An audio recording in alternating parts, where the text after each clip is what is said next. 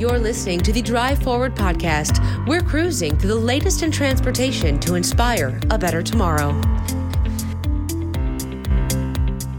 Welcome to the sixth episode of the Drive Forward podcast. I'm your host, Emily Jankowski. Today, we're chatting with Guna, the American Society of Civil Engineers 2020 president.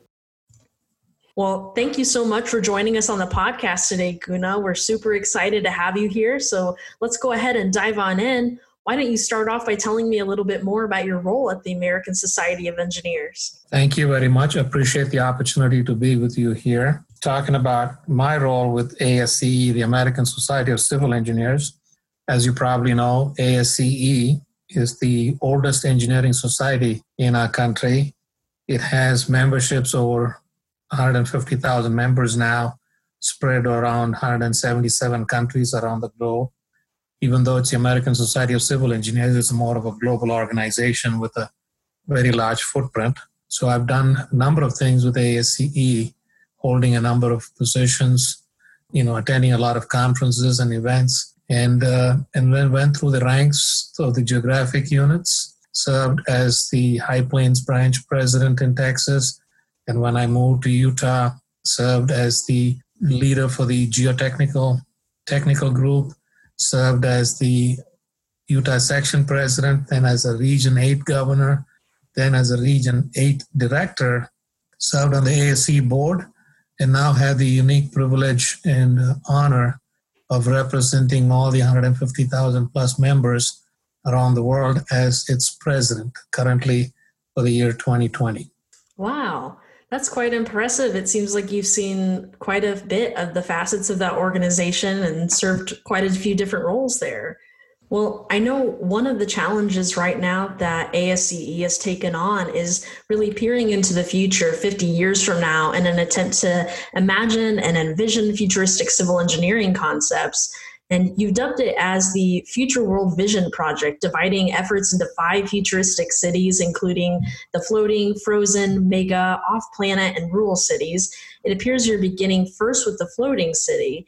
And I've seen some images on your website which indicate structures in the water with reimagined energy concepts, including solar power and using microwave to bring that power from space back to Earth. Can you tell us a little bit about the Future World Vision Project and how you foresee it leading the way for civil engineers in the future? This is one of the things, you know, a lot of us have been thinking about in terms of what do we do to, you know, make civil engineering exciting I've been talking about this uh, through my term as a president elect and stuff through various institutions like your great institution, uh, talking to faculty and others and say, what do we need to do to attract the best and the brightest to our profession? ASCE has a advisory group called the Industry Leaders Council. And so when they were talking about what do we do to do excite and make civil engineering very exciting, so this kind of was born out of that conversation under the leadership of Jerry Buckwalter. So came up with this concept of the future world vision. So we had contracted with Alex McDowell and Altman, Willandry and company to look at, you know, what are the trends, what do we need to be looking at. And so they've done a lot of research and a lot of minds have been working trying to come up with this. And so they came up with a timeline of what we potentially could see the evolution of how we as human beings will habitat on this planet and maybe even outside in terms of all the new things that are coming up. And this floating city is one of the concepts. So, what we've said is over a period of time that we will see migration into different forms of communities that we would conglomerate into and, and live in the future? Well, in some of these coastal areas with climate change and sea level rise, you know, there are going to be situations where people who can will float off into this ocean and live on water surfaces and others would probably go to higher grounds to find uh, shelters and live off of higher grounds so that is the, the concept there for a floating city so a lot of research has gone in in terms of what would this be and so on. So we said, okay, what do we need to do as civil engineers to prepare our folks for the future that we envision. For instance, we said, okay, how do we change the curriculum now and be able to address these types of issues which we could be seeing? And some of these things are already happening. As I said, people are thinking, students are thinking. The next generation is already envisioning, you know, floating off into an ocean and creating a community. Uh, and you mentioned about, you know, energy. We talked about, you know, how do we do waste management. You talked about solar and microwaves. And there is also some years ago, and one of the leaders, part of the ILC, was in charge of the naval fleet and in at harnessing wave energy to energize some of the submarines and so on. So the, the technology is out there. So we're just trying to bring it together and show, you know, what it could be in the future. But we're just exploring the possibilities. Civil engineers need to be prepared to be able to address some of the challenges. We can't be caught flat-footed. So that's the reason why ASC is undertaken this project of Future World Vision, looking into the future. Absolutely. I think you've hit a, a great point there, Guna, saying that this is definitely something to excite the future generation of civil engineers and get them, you know, turning those wheels in their head to start maybe rethinking some of those futuristic problems. You know, speaking of really exciting technology today, many civil engineers are tasked with re envisioning mobility and getting our current infrastructure up to par to adapt to those changes, such as autonomous and connected vehicles. And your futuristic vision problem shares that civil engineers need to become masters of systems integration. I think that's a really great term. How do you see civil engineers rethinking our current infrastructure to steer us into the future of mobility? And what are those important things to consider along the way? So I've always said, you know, about mobility, and as we discussed earlier, in terms of we talk about congestion is more concrete and steel the solution? Probably not. We need to look at as a society to see what are the challenges, how it's best addressed while we continue to preserve the resources and preserve this planet that we call home. So I think when we start to think, we need to think outside of the box. We need to not be forced into thinking the way we've been thinking in the past.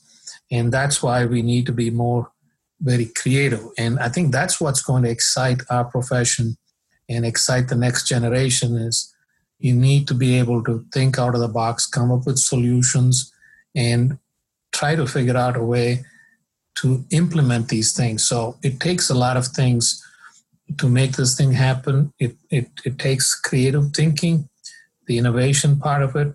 Then it, you know, we need to talk about collaboration and then how do we go about implementing it so that we can all be comfortable with the solutions that we are putting out there that's going to serve our current society as we see it now and also probably into the foreseeable future. Absolutely how do you foresee projects like what we're trying to do here at Illinois Center for Transportation, which is to build a high speed autonomous and connected vehicle track known as the Illinois Autonomous and Connected Track at the former Chanute Air Force Base in Rantoul, Illinois? How do you how do you see university projects like these making a real world impact and a difference for both the public and the next generation of civil engineers? I mean, most of most of you are already doing it. You know, you you you got these institutions that's the incubator for creative thinking. You know we need to you know open it up a little bit more. You know make sure that you know we continue to keep thinking out of the box. So as i said before you need to have that ability to freely think. And then the other thing that you're already doing is you're already collaborating with the industry. You know that's very essential to bring uh, those two groups to meet and and and to explore some of these things of the future. And then you need the leadership and the commitment. And that's kind of one of the things that we're fighting right now is how do we transition this from the incubator there with all these great ideas and stuff that's being being tested and so on. And you know it takes some leadership and and courage to be able to implement it in real life and then be able to you know address those kinds of issues and take it. You know one of the things that i learned over the course of the time is you know everybody talks about einstein and the things that he uh, helped us and opened our eyes to.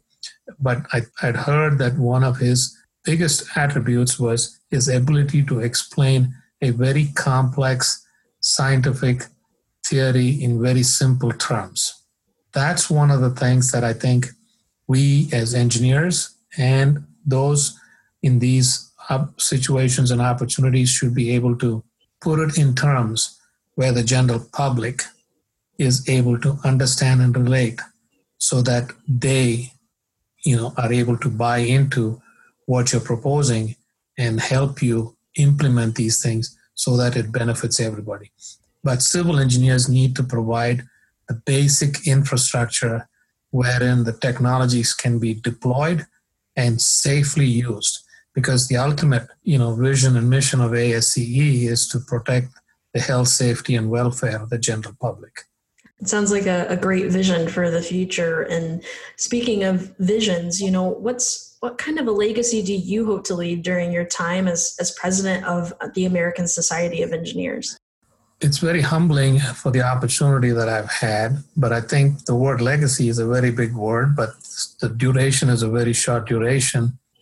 Uh, one of the things that I came and promised folks as one of my top 10 vision statements, the top one is to make this organization more transparent, make it more diverse, make it inclusive, nimble, and sustainable for the foreseeable future so that it continues to serve our members because it's an organization of individual members and to serve the profession.